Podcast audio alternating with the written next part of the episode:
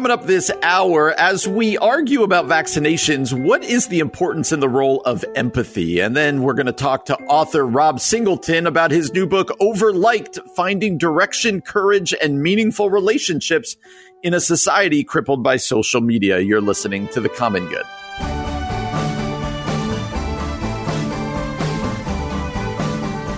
Hey everybody, welcome back to the Common Good here on AM 1160 Hope for Your Life alongside Aubrey Sampson. My name is Brian Fromm. Really glad to have you with us on this Thursday afternoon. Uh, Aubrey, my kids went back to school today, so we are fully, you and I both, we are fully back in Summer is officially over. Yeah, even though it's like 150 I know. It's, I feel so sad for our kids. My kids don't have air conditioning in their school. And nope. seriously, so my this will be interesting about your kids. My kids came home yesterday from school looking like they had run a marathon. Like they were like bright red and sweaty and they wanted to take showers. It was terrible. Uh, the, actually, I should say my daughter at high school, I believe they have air conditioning, but my two middle schoolers mm-hmm. definitely do not. Mm-hmm. Yeah, I, I know what's coming. They just went and visited their school yesterday for like two hours to walk their schedule. Yeah. And both of them were just beat. Oh. so, and then you add the masks on top of oh, it. It's, it's terrible. It's going to be good. No, it's terrible. I sent my kid with a, a personal fan to school today. I'm hoping the teacher lets him he's that kid. Yeah, exactly, exactly. All the other kids are mad at him. Like, oh, look at the kid with the fan. look at that privileged kid. look at the kid with the fan. So, uh, hopefully, your kids out there are are enjoying the start of their school year. Kind of some schedule. This is prime time for those of you who love schedules and rhythm and That's normalcy. Right. It is getting back into it. We're glad that you're with us today. Uh, all right, Aubrey, I want to talk about a disturbing trend, something that I've just seen at least on my Twitter, Facebook feeds, and you know, sometimes it's hard to look at our social media and think that that's kind of emblematic of the world. But other times you look at it and you see trends that are going on and, and kind of as a bigger uh, what's going on in our society. So let me tell you about something that's been really kind of eating at me and bothering me for the last couple weeks. I wonder if you've seen it and how you feel about it. It's in this kind of whole debate about vaccinations. You know, we know you and I are both vaccinated. And yep. so, uh, but we all have friends and family members and others who have chosen not to sure. get vaccinated yeah. uh, for sometimes for good reasons, other times for reasons we may disagree with. But, yeah. but they're, uh, not every, I'll put it this way. Not everybody who is not vaccinated, not everybody who has chosen not to get vaccinated is crazy. All right. That's so we'll, a, that's a very solid point right there. We'll, we'll put it that way. Uh, but what we also know, at least as you're watching the news, it's, it seems that the numbers are pretty definitive that those who are having the most trouble with COVID right now and the Delta variant and the most likely to pass away from it are people who are unvaccinated. Mm-hmm. Yeah and so you start to see these stories. Like I'm reading this one story out of Alabama about a, a young dad uh, who was thought he was low risk for COVID 19. He's in his early 30s. Uh, and he uh, got COVID, and on August 11th, he died of COVID. Like, oh, right, we're, we're seeing these stories happening all over the place. Yeah. And like you said, the normal reaction to this is, wow, that's so sad. But something that's become a bit of a hobby, it feels like on social media for some people is to repost these stories in almost a gloating type mm, of way. I don't like See, that. Yeah. you should have gotten have vaccinated. Yeah. Or yeah. even as bad as this. Well, uh, you know, almost like a, I'm happy that this happened because it's going to mm. show people you need to get vaccinated. Mm. This is what we've mm. been telling you. You just mentioned you've been seeing this, but have you been seeing this or is it, I, I feel like I'm seeing this over and over and over again. And as a person who got vaccinated, I get really angry when people are posting these stories and like, see, should have gotten vaccinated. What have you been seeing? Yeah, so I've been seeing two things. I've been seeing what you said, like just like regular users on social media utilizing these stories as a way to like prove their point of view. And I'm with you. I'm vaccinated. I'm super vaccinated. I have the third booster. I love that. I am like non-judgmentally encouraging all of my friends and family and loved ones to get vaccinated if they feel like they can according to their conscience and according to their doctor. Okay, I right, want you to do right. that. That said, I mean, never, never it is appro- is it appropriate to gloat about someone's death or to use someone's death for your own ends and purposes. I think mm. it is absolutely disgusting. The other thing that I'm seeing is even like news stories where they're using these almost as like propaganda uh, to point. get the vaccine. And again, I'm pro vaccine. Go get the vaccine. But I I never, I'm always weary of fear tactics. I'm always worried of fear mongering. And I'm always worried about like the dignity of these precious families who have Yes. lost loved ones. Now, I understand if you're married to someone who died and that person says, I wish I would have gotten the vaccine. Please tell everyone we know to get it. Or if you're walking with someone, di- like I have a really good friend. Her her dad's funeral is actually this weekend. Her dad Mhm. died last year before the vaccine came out of COVID, and I know it is a heart heart heartbreaking thing for her that he wasn't able to get the vaccine. And for him, I know he would. She says he would want people to get the vaccine. Mm. That's different. That's a personal story. A personal person can do this. But if you're just taking someone else's headline and using it to be like, see, I'm right, you're wrong, or if we're using these stories in a way that really undignify or objectify someone's death, I, it's I don't like it. I think it's immoral, frankly. Uh, I think that's well put. I just feel like I read these stories every day, and and and I understand you got to report the news, this and that, but but there does seem to be this. We're going to use the stories of unvaccinated young people who died. There was another story here of a Texas mom. Uh, who died of COVID 19 just days after giving birth because she was Mm. scared about, I'm pregnant. I don't want to get the vaccine. You hear a lot about that. Sure, Uh, but I, I think you use the right word. It almost feels like propagandizing. Yeah, Like, yeah. well, do you want to be that person? Do you want to end up like that? And they become just part of this larger story that makes me feel so uncomfortable. Aubrey, Mhm. what? I, let's speak to the Christ follower out there Good- who might be feeling like, yeah, no, I need to use these stories in order to uh, kind of move my point about vaccinations or win my Yeah. argument or whatever. What would you say to people in your church or who are listening uh, Yeah. who might be taking that tact right now? I would say a couple things. Maybe ask why, like what's underneath your need to do that. I know for some of you, it might be like a sincere, like, I want my loved ones to get vaccinated. In which case, I would say there are other things you can use. You can use facts, you can use statistics, you can use quotes from your own doctor, you can just talk about your own experience and why you got it. You don't need to, um, I don't know, glom onto someone else's heartache and use it for your own ends. And I think if you're doing it because you feel the need to be right and to prove someone else is wrong, I think that's something you need to take before the Lord and just say, God, wow, I am, man, I want to be right about this thing. I want to prove everybody else wrong. Can you show me another way? And perhaps there's a more gracious way to honor those who are suffering and to spread the word about, you know, getting vaccines than this particular Yeah. tactic. Yeah, and I think it also reminds us of the, and this is going to lead into our our interview that's coming up here. It's it reminds us of the disconnected nature of social media. Like, Mm, well, look at that story. I'm going to Yeah. post it and make my point, and you're like, well, that's a that's a real human being. Yeah. That's a grieving family. That's a yeah. I don't know. I, and I it worries me. Maybe me. stop and pray for that family instead Yeah. of posting about it. You know, go ahead, you- Brian. No, you just see this more and more, and, and I, I I thought it important to bring up because I think there we're a society that's losing the ability to be empathetic and sympathetic Mm. to people, and, and heaven help us if we as Christians lose the ability to be empathetic, to That's right. be sympathetic, to love our neighbor and mourn with those who mourn, uh, as opposed to using people's mourning to make some sort of larger point. Uh, yeah, I think it's important for us to wrestle with. We we as Christians can't lose that ability. Well, again, a lot of it has to do with social media, and, and that's why I'm excited to talk next to Rob Singleton. He's a lead pastor of the Summit Church out in Centennial, Colorado.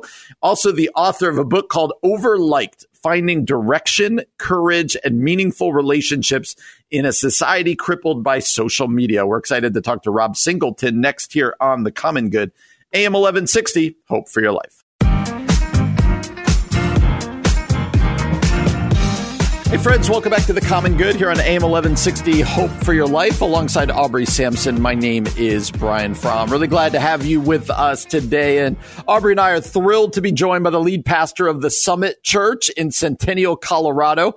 Also, the author of a book that came out just a little while ago at the end of April called Overliked Finding Direction, Courage, and meaningful relationships in a society crippled by social media. That pastor and author is Rob Singleton. Rob, how are you doing today?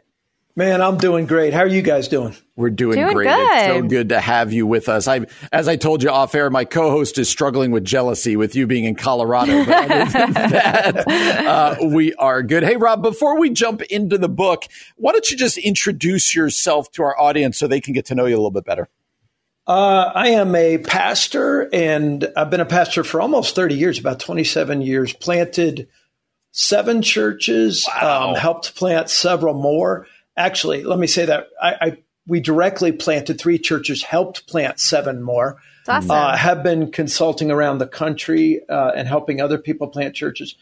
Uh, my wife Michelle, we've been married 26 years. I've got a son, 24 years old, in Africa right now. Nice. Uh, a daughter in San Diego. She's married. Uh, my son's Nate. My daughter's Juliana my wife calls our son-in-law our son in love. Oh, that's cute. You don't think that's kind of cheesy? Anyway, I love it. It would be cheesy if you called him that, Rob. Yeah. that would be cheesy. But oh, I think that'd be a whole nother podcast if I was calling, calling him that. But yeah, he's a great guy. Loves the Lord, and uh, you know they're all walking with Jesus. And honestly, um, what more could we long for? A little bit. Yeah more about uh, myself. We planted a church in in North Carolina uh, probably about 20 years ago, with about eight people in our living room. And believe it or not, the catalyst for this book was born mm. then because it took off. None of us were ready for what God did. Those eight people turned into about 4,000 people on wow. three campuses. And, awesome. and uh, as it grew, you know, I think the temptation to do a lot of things because it grew and social media grew right along with it. Mm. And so, you know, you jump on all those bandwagons, you get the the word out. Technology is great for, you know, being able to leverage it to let people find out about Jesus. But then there there's just some traps along the way. Mm-hmm. And as I saw how damaging those traps can be, the Lord put it on my heart over the years to work on this book to just help people. Wow, that's so interesting. I can't wait to dive in and hear more. I know one of the things that you talk about in the book is relationship. And I was wondering if you could explain for our listeners what does relationship mean and why is it central to everything you talk about in the book? Well, I mean, we are you go way back. You go back to the first man and the first woman, you go back to Genesis and we are created in God's image and I think we pick and choose what part of that image we like to talk about and yeah. what we don't. Definitely. But part of it is that we were made for community, listen, by community. The Father, Son, the Holy Spirit have eternally existed in community. So part of being in the image of God is being in community with brothers and sisters. And when we're not, or when we, I think, which is a bigger problem now, when we go after community in a, a sort of uh, fake or inauthentic way, or you know, just try to get a, a thousand friends on Facebook. Those those aren't real friends. Most of those people don't even know you exist. They don't really know you. They're just kind of giving a little thumbs up on something you say or that's not the kind of authentic community we were made for. That's sort of a, a shadow community or a or a um, I don't know. Uh, I'm trying to think of the word. Just a, a make believe community. That's yeah. I, I wouldn't say I wouldn't go as far as to say it's completely inauthentic it just offers up something that's kind of a counterfeit. It has no hope of going deep enough to be the real relationship we are created for.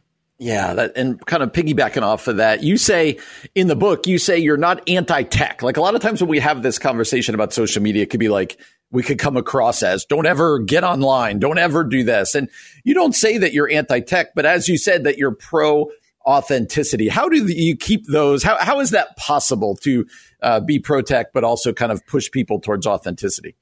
You know, I've seen, I've heard that too. I've heard pastors say that, and you know, look, we're not going back to the days of Downton Abbey. We're not, we're not gonna, we're, that that ship has sailed. So, yeah. I mean, for pastors to say get off of all that would be to go live in a cave.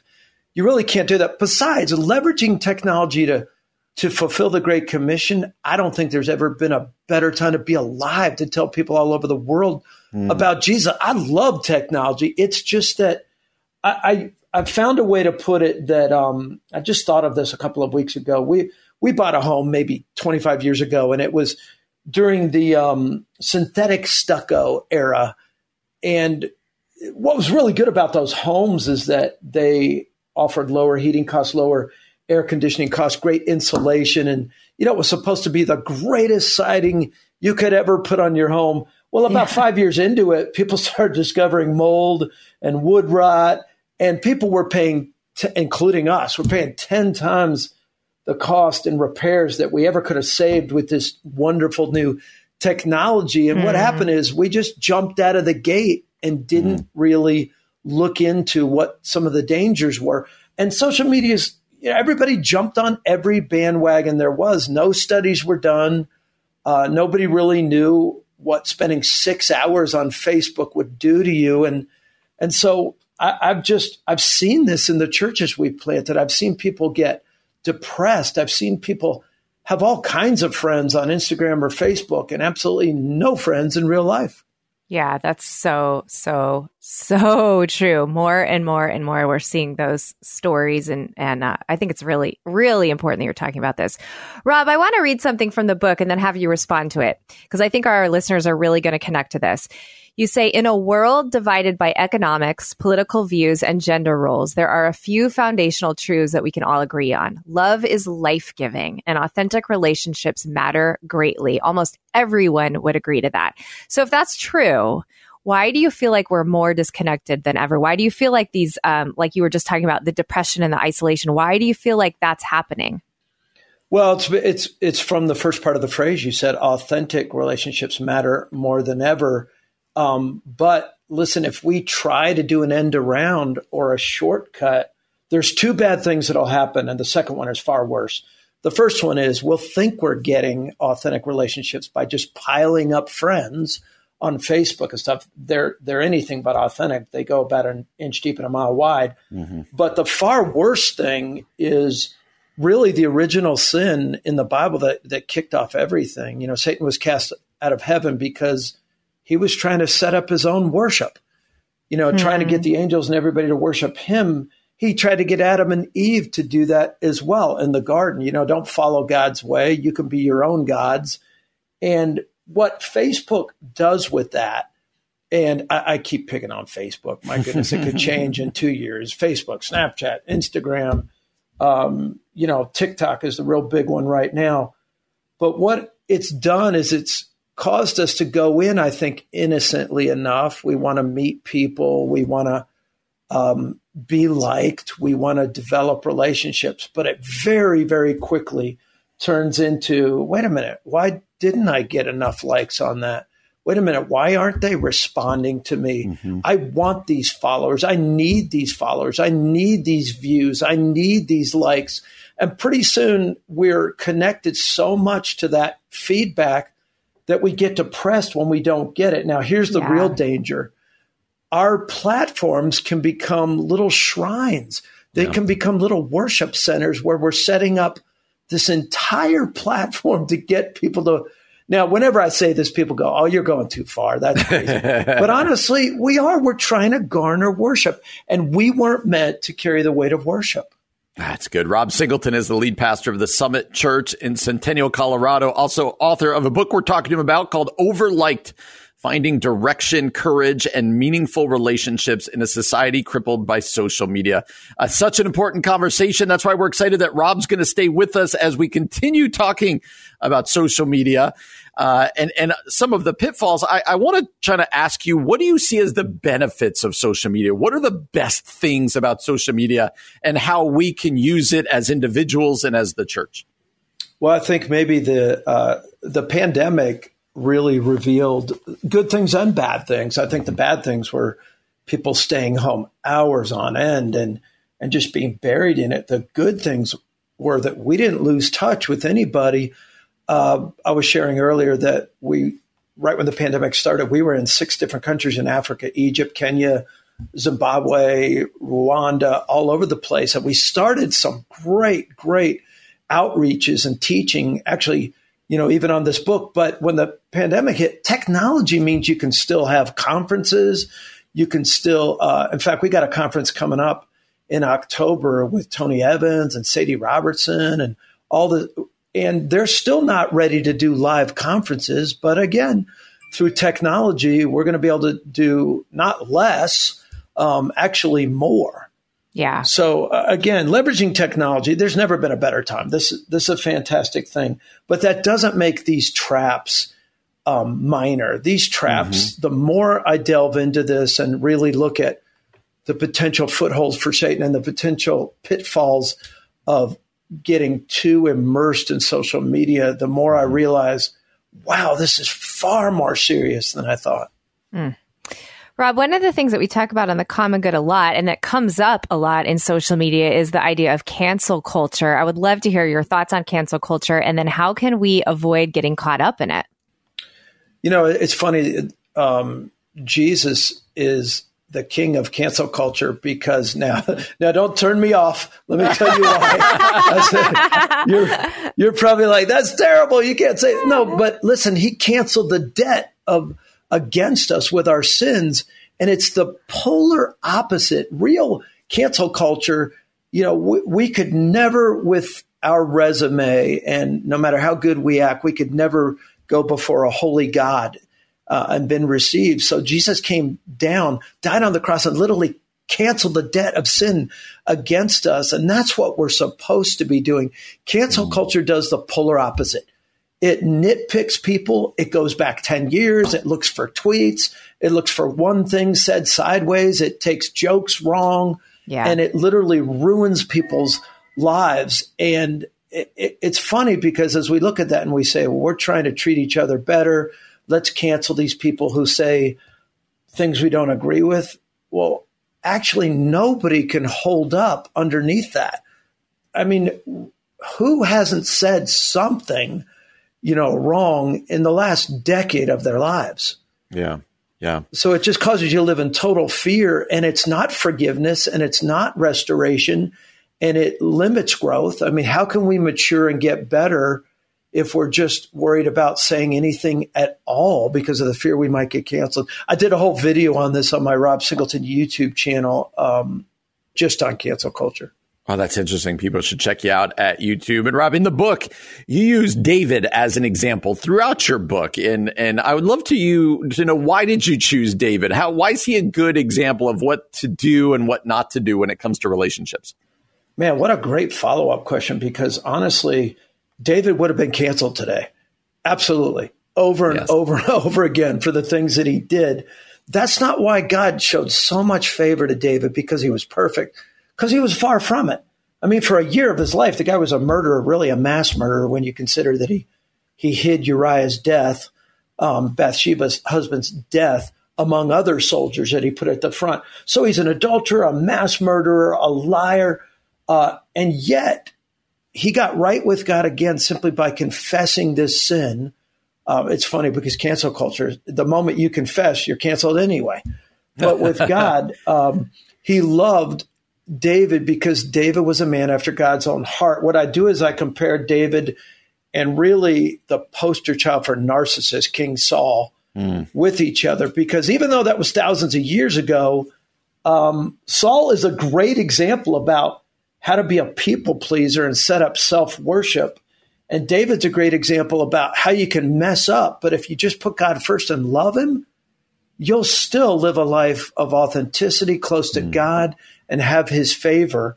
And I try to compare and contrast. The only thing that's different today is to be a Saul. Now, everybody, billions of people have access um, to to setting up self worship and being people mm. pleasers. Mm 10 times faster than Saul ever did because he didn't have social media. Right, right. Um, I want to shift the conversation a little bit, Rob, because something cool you have at the end of your book is the Love Reboot program. And I want to hear more about that. I want our listeners to hear more about that. What is that? You know, it's funny. We're in it right now as a church. Uh, we do 21 days of prayer and fasting twice a year in January and August. And right now we're in it again. It, the only difference is the one in August is prayer and feasting because people can't take the fasting too long. So this year we're following the um, the 21 day love reboot. And after I go through everything in the book, at the end of every chapter, it has a time of reflection, a time of application. But if you've gotten through the whole book and you're just a little bit dismayed because you think, how can I do this? I'm so immersed. How can I change? Then we offer up really what's a detox, a 21 day detox from such heavy, heavy involvement in social media. Hmm. And, it, you know, the idea isn't to come out at the end of it and give up social media like we talked about earlier. No, that ship has sailed and social media is here to stay. But it's to put it in a healthy perspective to put Jesus Christ at the center of your life. Um, where he belongs on the throne of your heart. That's right. And, and really, it gets everything in balance. And it, you do that in 21 days. Oh, that's great. And uh, Rob, we've loved having you with us. Before we let you go, where can people connect with you? On social media? I know we've been talking about social media, but one of the benefits is being able to connect uh, with other people. So where could people find you on social media, website, blog, whatever else it might be, YouTube channel? Where can people find you? Uh, really, all the above. If you just search the Rob Singleton YouTube show, I've got a whole lot of different things, about 100 different videos on all the issues there. Um, at Rob underscore Singleton is my Twitter handle and Instagram. Of course, you can find me on, on Facebook. And if you just want to get the book Overliked, the best way is probably Amazon still. We've got audible.com, we've got Kindle, we've We've got a small group Bible study you can now get and take your groups in your church through that. So there's there's a lot of avenues. That's great. Again, Rob Singleton, lead pastor of the Summit Church in Centennial, Colorado, the author of a book that we we'd encourage you to go pick up called Overliked: Finding Direction, Courage, and Meaningful Relationships in a Society Crippled by Social Media. Rob, it's been great to meet you. Thanks for spending some time with us today. Yeah, thanks, Rob. Man, thanks a bunch for having me. I've loved it. Our pleasure. You're listening to The Common Good on AM 1160. Hope for your life.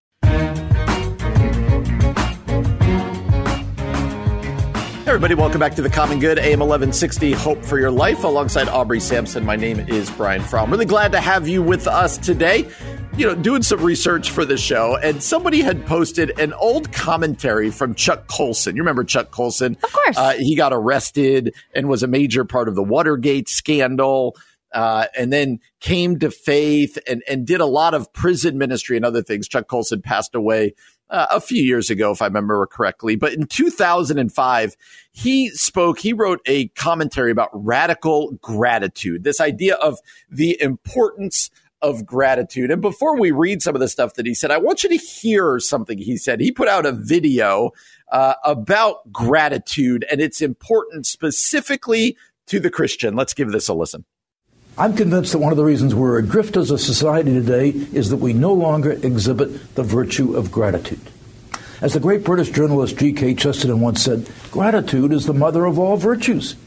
It's the essential state of mind for a Christian, for a conservative who's grateful for what's gone on before us, and it should be for every American because gratitude prompts within us a sense of responsibility and of duty.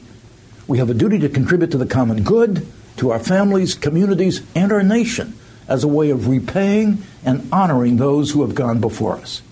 Gratitude is why I've gone into the prisons for more than 36 years.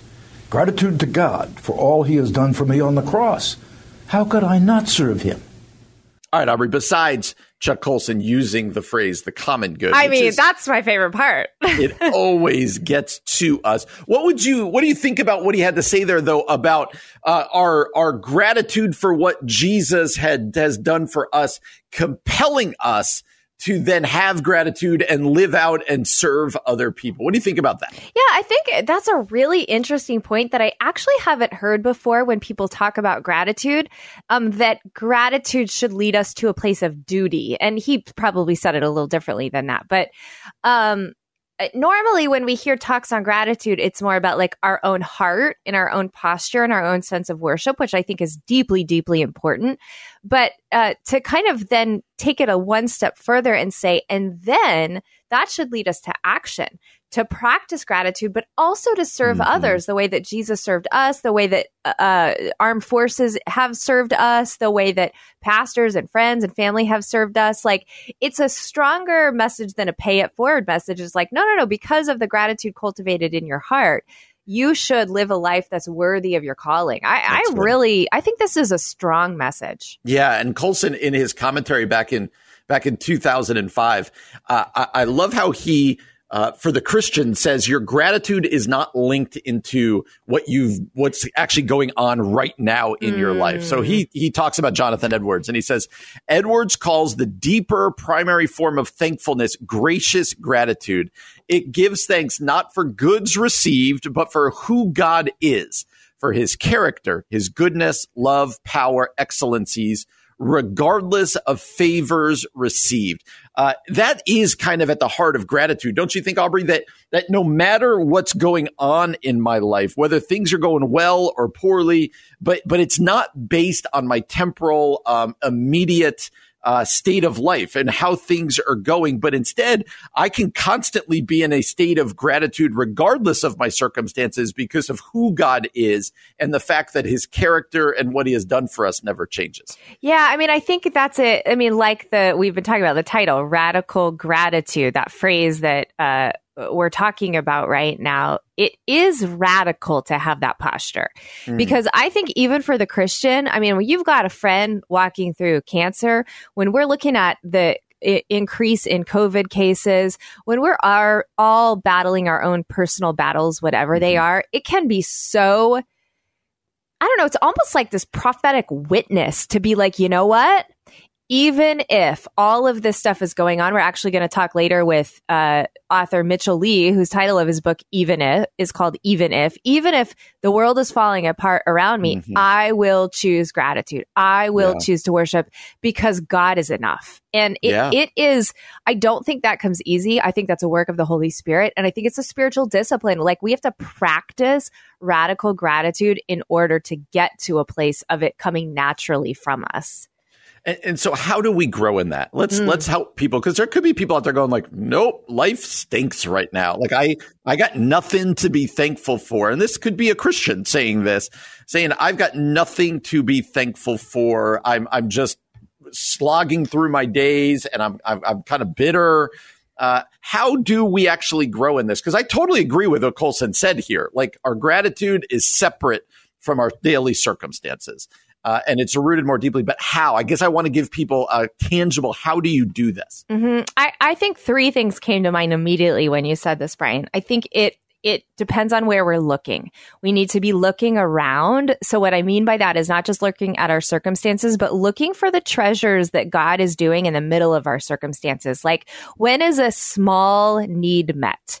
When mm. does a neighbor show up and like give you a surprise? When do you get a smile from somebody? When does a, a little thing you're stressing out about get taken care of? Like look for God in little ways. You have water, running water in your house. You have air mm. conditioning. Like start with the small things. Look at the small blessings that God has given you. My mom used to quote this old song, Count Your Blessings One by One. I remember that song. Yep. Yeah. And so I think just like literally get in that habit of counting your blessings. Look, I think the other thing is look to scripture. Like we have promises from God in his word. And I think sometimes when we can't look at our circumstances, we can certainly look to the word of God to find the hope we need. And then I think the last thing, and this is connected to the scripture, look to the future, meaning we know the end of the story. Like, even though our circumstances might be horrible right now, we know that one day Jesus is going to make all things new. There will be no mm-hmm. more tears, no more pain, no more suffering. And so, though this earthly life feels like it is so, so heavy, we have a future promise of hope. We have a future promise that it is going to be okay. And we can look to that as well. Absolutely. That's a good word. I think uh, this is why we need to preach the gospel to ourselves. Like yeah, if I'm like, Brian if I'm in those moments of going, I've got nothing to be thankful for, you know, life's crumbling or whatever it might mm-hmm. be. If I mm-hmm. think I have nothing to be thankful for, those are the times where I need other people to remind me of what God has done for me. But I also need to just remind myself. I need to be able uh, to to be reminded of who Jesus is and what he has done. Radical gratitude. What's that look like? What's the importance of that? For us as Christians. Well, we're glad that you're with us today. Coming up next, we're going to talk COVID. Lots of crazy stuff going on, lots of new things going on. Aubrey and I are going to unpack it next year on The Common Good. AM 1160, Hope for Your Life.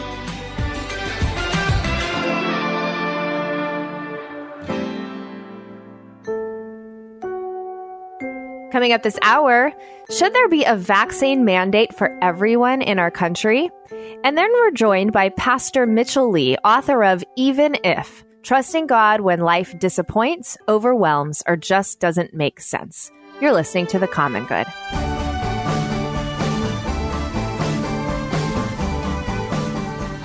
Hey, everybody, welcome back to The Common Good on this Thursday afternoon. My name is Aubrey Sampson alongside my co host, Brian Fromm, and we're so glad you're with us today.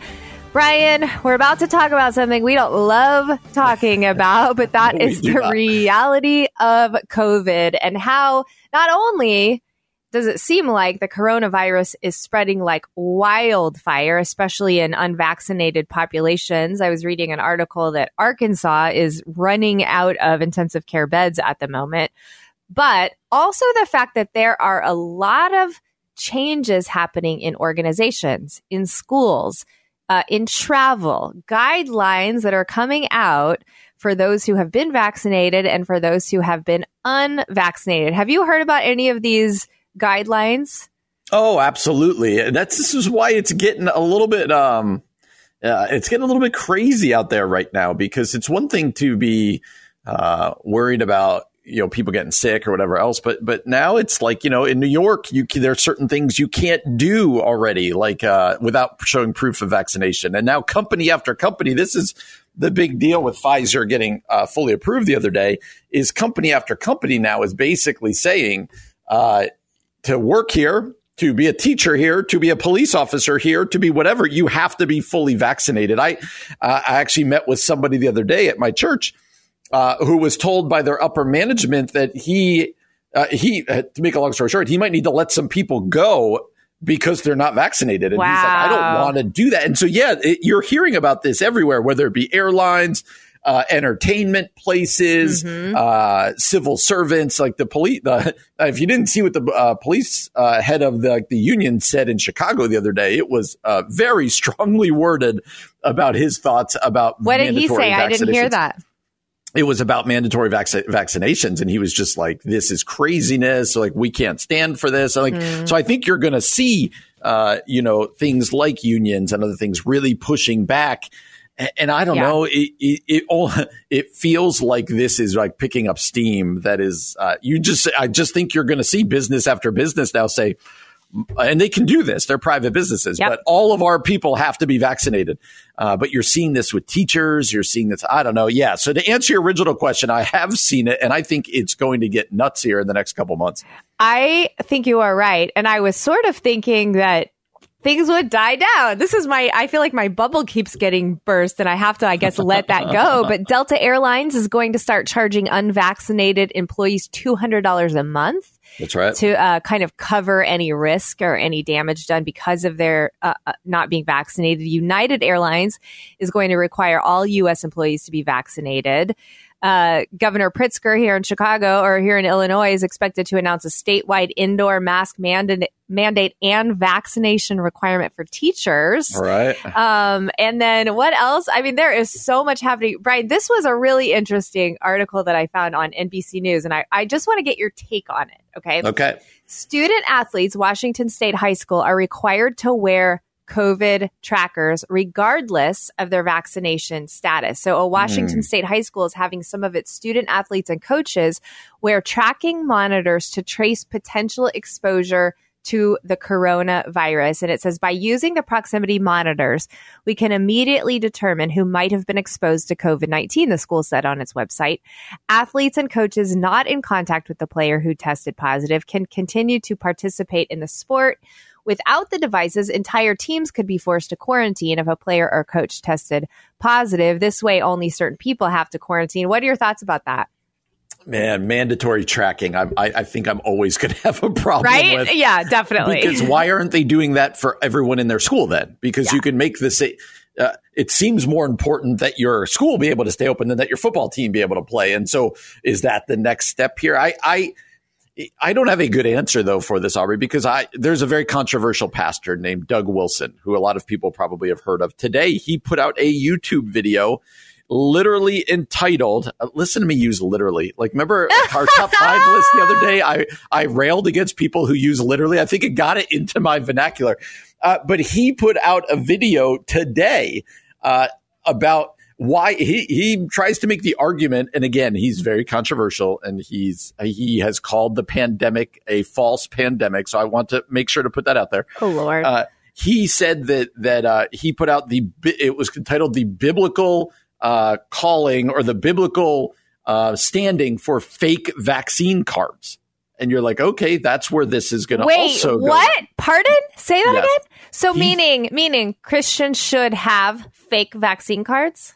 Uh, rather than go feel compelled to have to get vaccinated in order to continue with your life. Yes, he goes into this, and I won't get into it. I don't agree with him. Yeah, I, that's why yeah. I keep saying controversial yeah, and this and that. Wow. I'm trying to make the point that this is going to go. If we thought things were polarizing before, uh, when you're talking about tracking students, you're talking mm-hmm. about fake vaccine cards, you're talking about people losing their jobs because they don't want to get vaccinated. Uh, this is going to get real. Um, I, think messy is is not a strong enough word. I think I'm worried, Aubrey. I guess I would say that I'm worried about where this is heading. I don't think the point uh, has ever been that never anybody ever gets COVID ever again. Like right. that was never our intention, but nope. it seems like that seems to be what we're trying to do here.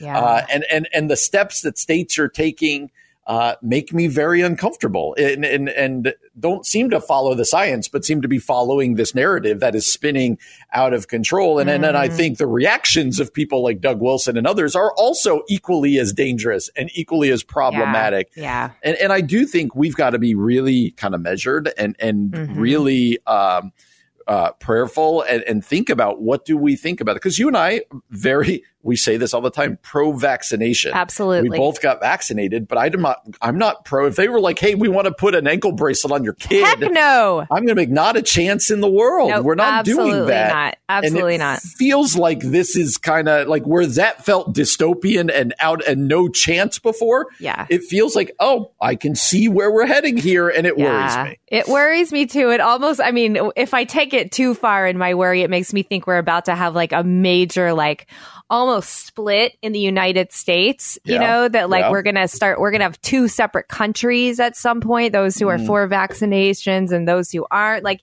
it's, it's a little intense, I feel like. And I agree with you. The point was not to say no one got COVID ever. Right. The point was to flatten the curve and let us get back to our life, let the economy go back to something normal or new normal, what have you. This feels very extreme. It also makes me think about the future of travel in our country, just mm-hmm. in general. Like, I know that my aunt and uncle were supposed to go to Crater Lake National Park, Oregon to honor their son Cameron, my cousin who was killed there. And their the park uh, ranger, the head of the parks, called them and said, "I'm so sorry, but you can't come." COVID is out of mm. control here and we're having to close things down. And it seems like I get that the numbers are going up and that this is this is stark and this is a time to take COVID seriously, but also like there are lines that should not be crossed. And yeah. I think this tracking line is certainly, certainly one of theirs. It makes me think that like if you're not vaccinated, are you just gonna have to travel by car? From now on, and even then, what if you get somewhere and you don't have a vaccine card? Yeah. And and then how are we going to tell the difference between a fake vaccine card and a real? I mean, it's a whole mess. I just think if we thought we were polarized before, you can definitely see uh, a a a likely scenario where the polarization is just going to get that much crazier. And people, I don't know. I feel like you and I are pretty moderate. Like we're pretty in the middle. I think yeah. people like us are going to be left in the middle going, I don't even know what to do. totally. Like, I don't feel like I have a choice. Like I don't know one way or the other. Yeah. And I don't like either choice. And, and we're going to be left to that. It does feel like where this is going for churches, for schools, for businesses, yeah. uh, that not only when we say we're back to where we were, it actually feels like we're further than we were before. Yeah. And uh, yeah, I don't know. We're, it's something we're going to be uh, having to deal with going forward here. Something we're having to with. And something, thankfully, God is not surprised by. So we can continue yes. to put our faith and our hope in Him, even as it gets real weird and dystopian out there. Well, coming up next, my good friend Mitchel Lee. He's a pastor and he is an author of a brand new book, Even If Trusting God When Life Disappoints, Overwhelms, or Just Doesn't Make Sense. We'll be here on the Common Good talking about this really important message. Can't wait for that. You're listening to The Common Good on AM 1160. Hope for your life.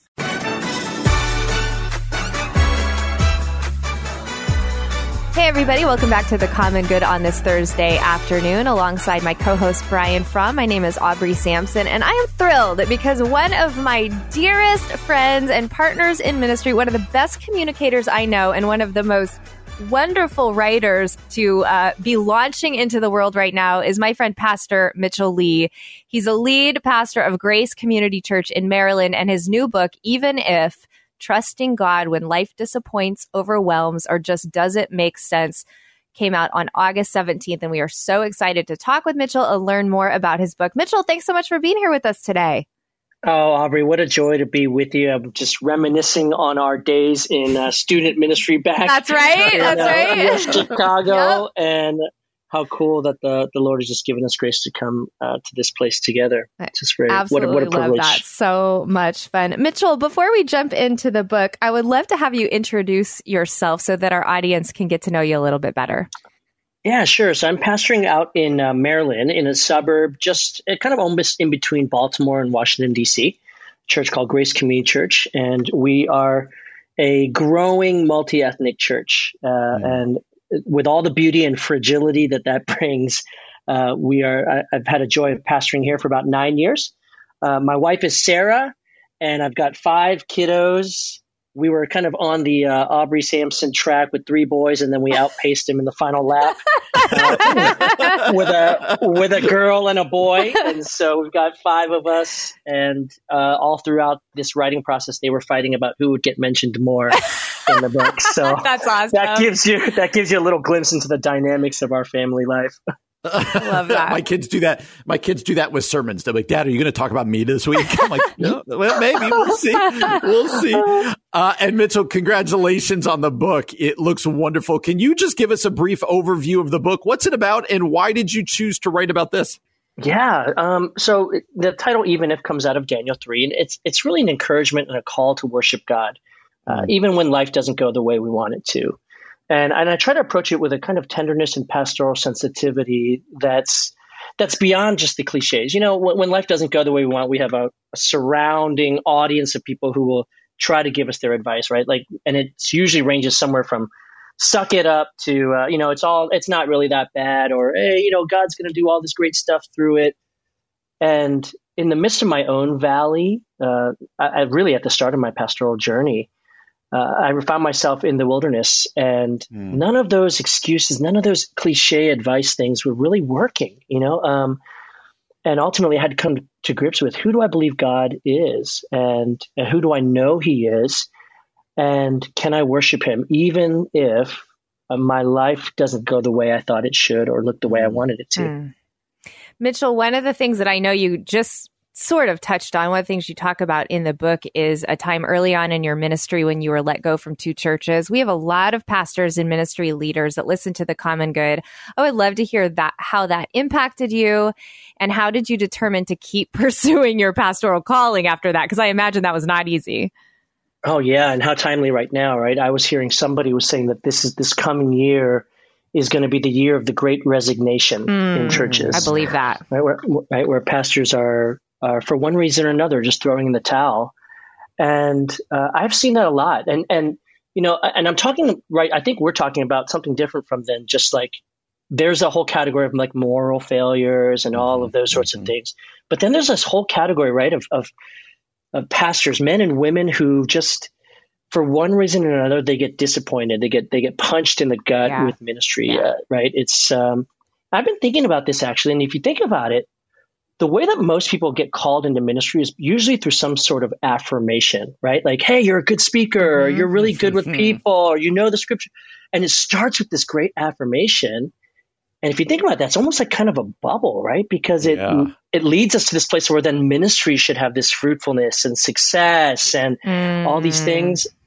And then you run into people, right? And then you run into That's real. Yep. Yeah and it doesn't go the way you thought it should be, and that's when you really have to come back to it, right? Like it's, I would say for people who are second guessing their calling, or even right now, mm. somebody listening and saying, oh, I don't know how much longer I can do this. You got to take a moment to reflect on like, what is it that's making you second guess, mm. right? Is it the hardships, the lack of results, lack of fruitfulness, uh, success?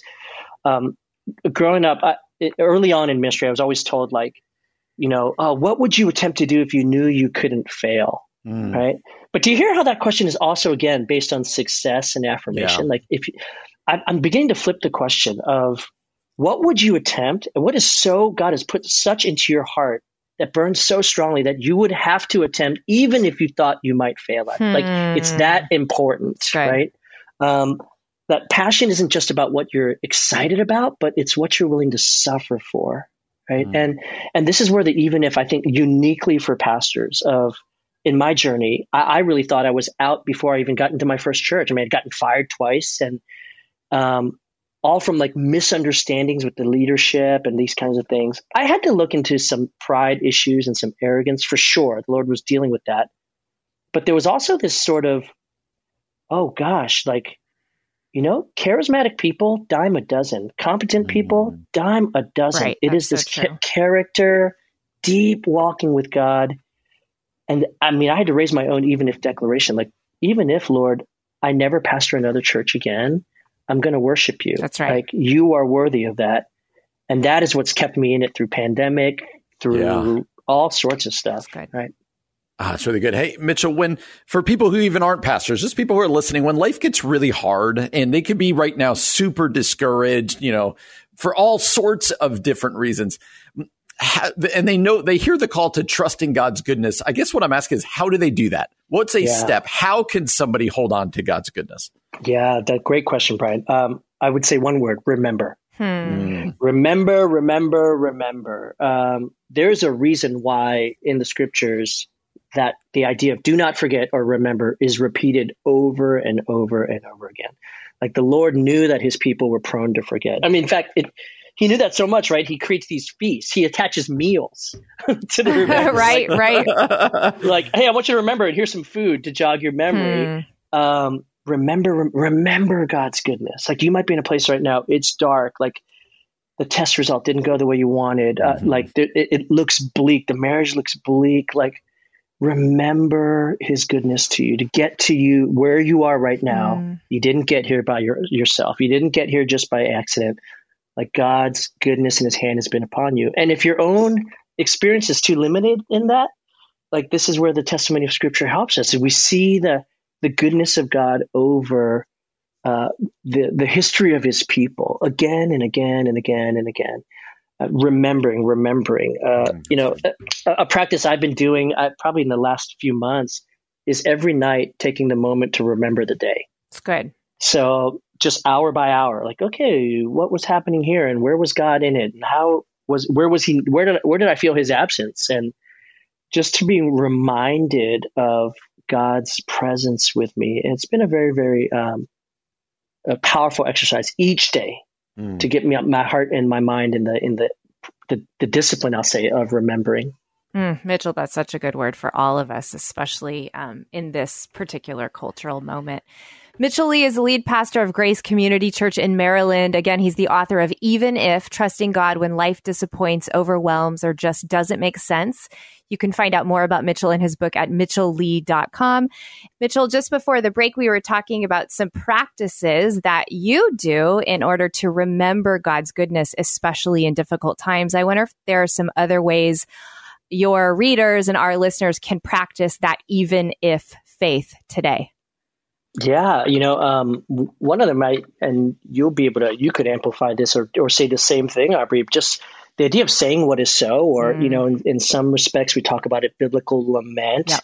uh, or in contemplative practices, they call it the idea of naming your desires, right? Mm. Saying what is so. I, I was, uh, I was talking with a, uh, actually a young adult uh, who was really living in some of this regret of not being married yet and uh, we were talking about this even if declaration and he wanted to jump right to the even if right? Like, even if i don't get married i'm going to worship you god. And i just sensed something in this moment like hey let's pause for a second here because i when you talk about the desire to get married i sense something there. Mm. what's that about? And it like brought us to this whole other level of depth mm. where i realized oh my gosh he has not really named his desires. Almost like oh well god knows them. I don't really have to say it but it's that speaking that brings the dignity of it, right? right? The validity of That's it right. that brings it before the Lord. And so, you know, there's a practice of remembering God's goodness, but there's also the practice of saying what our hopes and our expectations were or are. Uh, it's not the, it's not having hopes and expectations that's the problem. Like that's inevitable. It's what we do with mm-hmm. them when inevitably life turns out differently yeah. than what we had hoped or expected. Right. Good. Yeah, Mitch, I want to I want to uh, to ask you one quick question away from mm-hmm. the book. You talk, you introduced yourself as leading a large multi ethnic church in Maryland.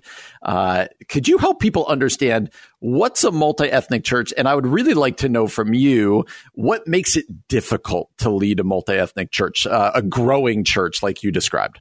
Wow. Yeah. Great question. Uh, so, uh, you know, whenever I get that question, it's always the well, the technical definition is right.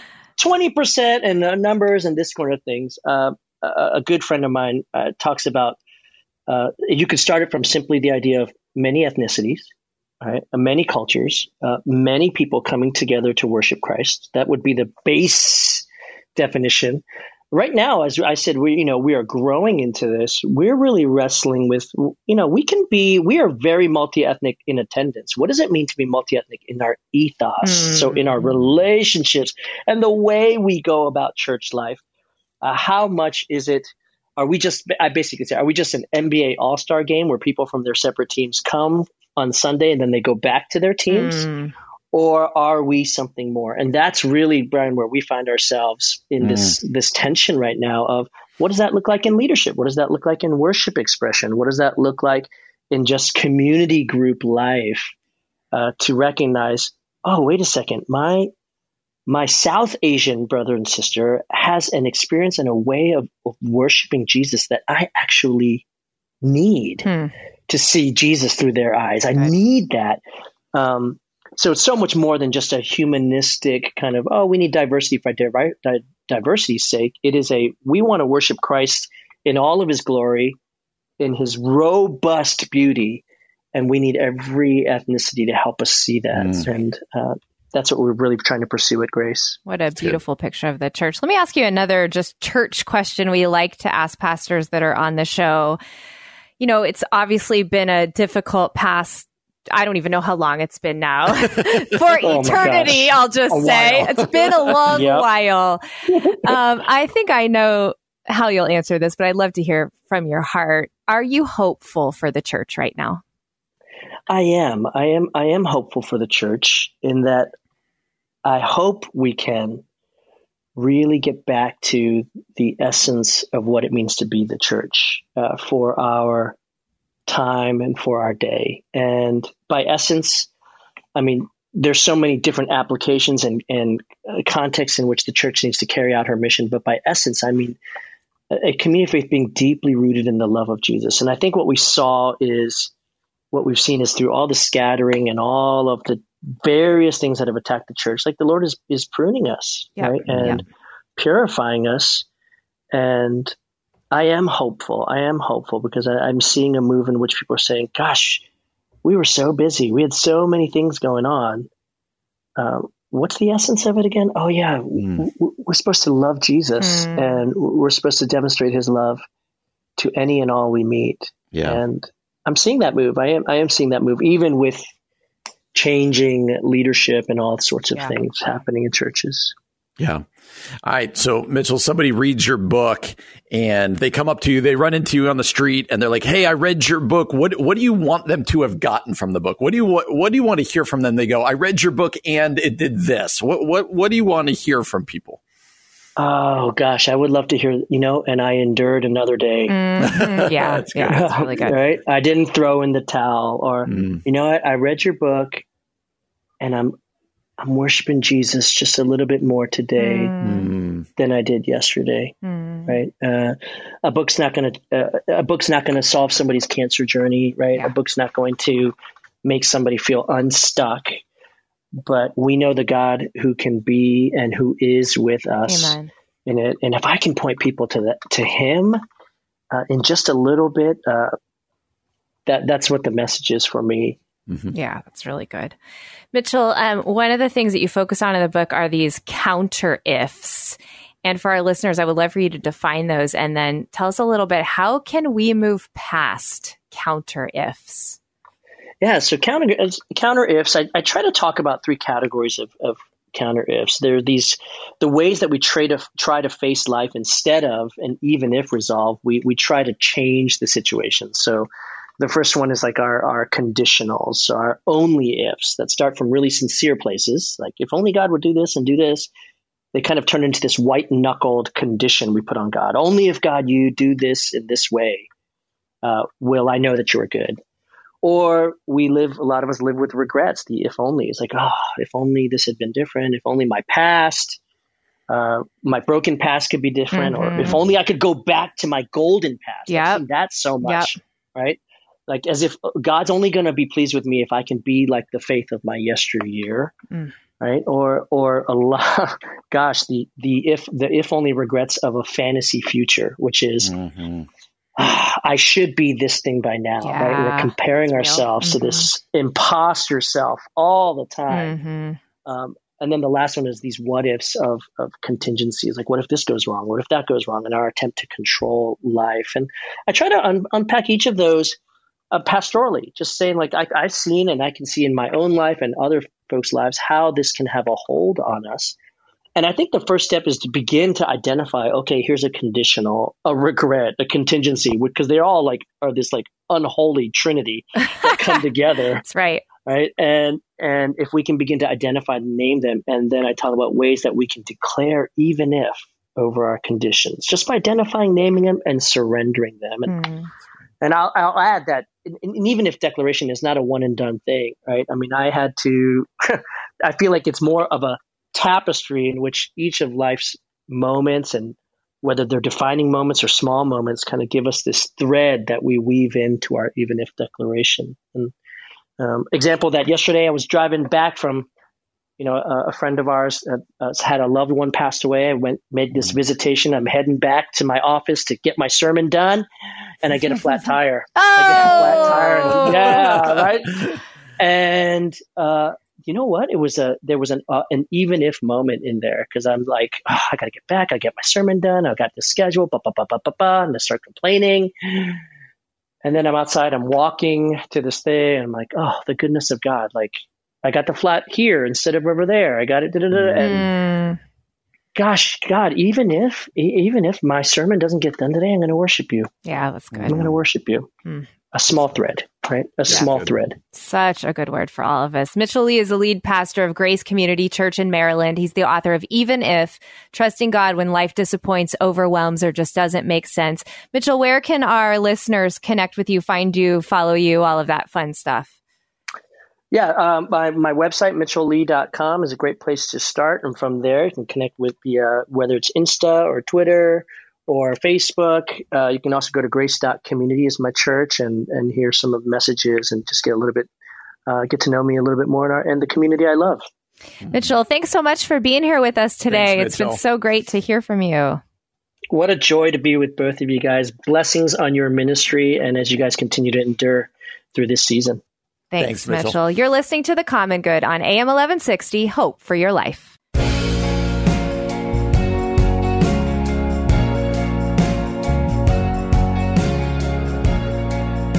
Hey, everybody, welcome back to The Common Good. My name is Aubrey Sampson alongside my co host Brian Fromm. And as we continue to watch the news unfold out of Afghanistan, things are just absolutely devastating there. We know there was the explosion at the airport. It looks like that was the work of ISIS. More and more just devastating news unfolding every minute, it seems like.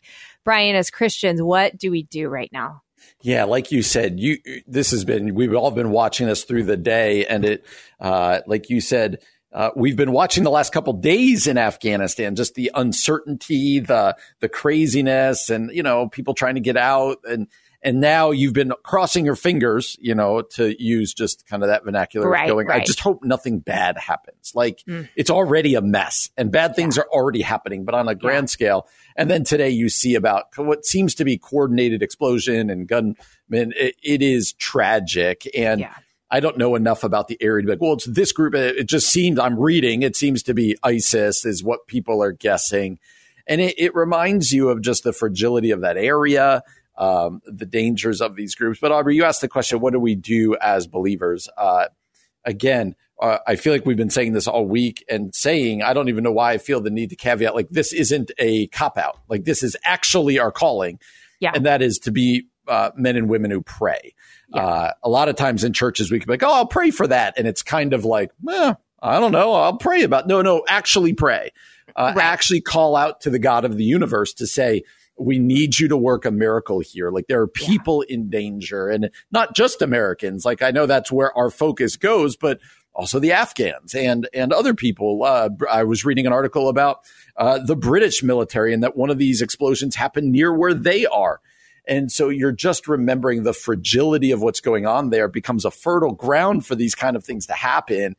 Uh, and and now's not the time. Maybe it is for some people. For me, now's not the time to debate um, you know, uh, policy in this. Right. It's instead right. of time to pray and be concerned for the people who are really in harm's way right now. Yeah, because we know that there have been casualties. There will be a lot more as the news continues to unfold. Yesterday, we had a really powerful conversation with Vaneetha Risner about turning to God in the midst of suffering. We just finished up a conversation with Mitchel Lee about continuing to worship God in the midst of suffering. And one of the things that he said is naming what is so. And I think right now this mm. is a moment to say, Lord, in Afghanistan, this is devastating. Would your Holy Spirit move there? Would you bring an end? To this um, horrifying news that we're hearing? And would you move in only the way that you can, God, because this feels so overwhelming and you have got to step in? I, yeah, I, I think, you know, of course, it's devastating to continue to share these news stories, continue to watch these news stories. But I think you're right, Brian. This is not a moment for debating. This is a moment really for lamenting, to cry out to God to see some change. I think this is a great moment to go to an organization like worldrelief.org, see how they're partnering with uh, some of the refugees that have been able to leave Afghanistan, some of the families, and see what we can do in that way. But let's not forget to pray for those who are suffering. Yeah, and praying that there won't be more of this. That's and, it. Because right now, I think if you watch the news, and I totally understand why, if you read Twitter, it more and more and more of this feels inevitable. Yeah. Uh, and, and, uh, you know, on, on America's side, it's the concern is, will this bleed into our country? Like, you know, and, mm-hmm. and but there's feels like an inevitability, at least to this part of the world, this region, that these kind of things are not just going to be one time deals, but are yeah. going to keep happening as a way of destabilizing what is going on, sowing fear, uh, and all sorts of other things. And I think that's what we need to be praying around right now, Aubrey, is just uh, Lord, we need you to work. Like there's, yeah. there's, this is evil and yeah. people are in danger.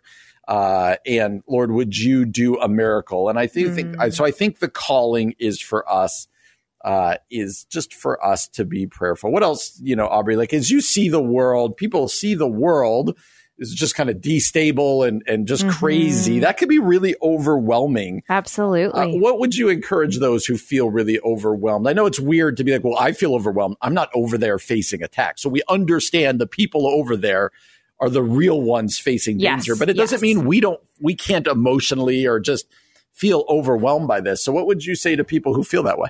Yeah. I mean, I, I think that there are I think that there are some powerful things we can do when we feel overwhelmed. And one of those things, honestly, is to go to the Word of God, open up the book of Lamentations, particularly chapter three, where Jeremiah is talking about all of the devastation that he's experiencing, that he's seeing all around him, but then he gets to a place where he remembers the faithfulness of God. And I think even if you don't feel that, it is worth going to that prayer, praying Jeremiah's words out mm. loud mm. as an offering to God. And I, we talk about this a lot on the common good, but borrowing the faith of those who have suffered before us to get us through these moments. And uh, Brian, I want to do something a little unorthodox. I'm going to put you sure. on the spot here as a pastor, but because we are calling our listeners to pray, I wonder if we could just stop for a minute Let's and if you could just generally pray a prayer on behalf of our listeners uh, right now, if we could just pause and pray for Afghanistan, would you lead us? Yeah, let's do that. Father okay. God, we uh, we grieve as we watch the news, Lord. I don't know what else to do but to grieve, Lord. I I pray for the people in harm's way right now, Lord. Would you be a protector? Would your presence be very real, Lord? We ask that you would miraculously bring stability where there's so much instability now. Um, Lord, for people who are listening right now who just feel uh, because of COVID and Afghanistan and everything else, Lord. They just feel this angst and this instability, Lord. I pray uh, that they would know your presence, they would know your power, Lord, they would know your peace. And that, as Aubrey said, we can lament, but we can also trust you, Lord, uh, and we know that you're good, and that even even in these instabilities of this world, uh, we can trust that you're still good and you're still in control, Lord. So I pray for my friends out there who are struggling right now. Mm-hmm. Uh, would you be very active, Lord, and would you challenge us to pray? Would you drive us to our knees? Um, in these moments, Lord. We are grateful that we can trust you, that this world is not all that there is, and that you still are active, Lord. We love you. Uh, in the name of Jesus, we pray. Amen. Amen. Thanks so much for that, yeah, Brian. Absolutely. Well, absolutely. we're so grateful that you've joined us today. We know this is a heavy way to end the show, but we never want to avoid difficult things just because they're difficult. We want to call all Christians to get on their knees and to lift up our brothers and sisters across the globe who are suffering right now. So we're so grateful that you did that with us and so grateful for you leading us in that mm-hmm. prayer, Brian. We hope you join us again tomorrow from 4 to 6 for more Common Good. For Brian Fromm, I'm Aubrey Sampson, and you've been listening to The Common Good on AM 1160 Hope for Your Life.